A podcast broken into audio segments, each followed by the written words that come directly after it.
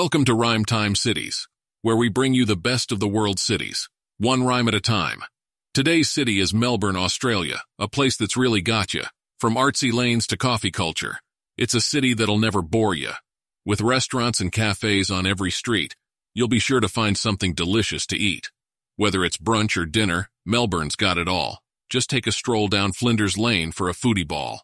The city's home to some famous spots, like the Melbourne Cricket Ground, where sports fans connect the dots, or the Royal Botanic Gardens, where you can take a leisurely stroll and enjoy the greenery without feeling the toll.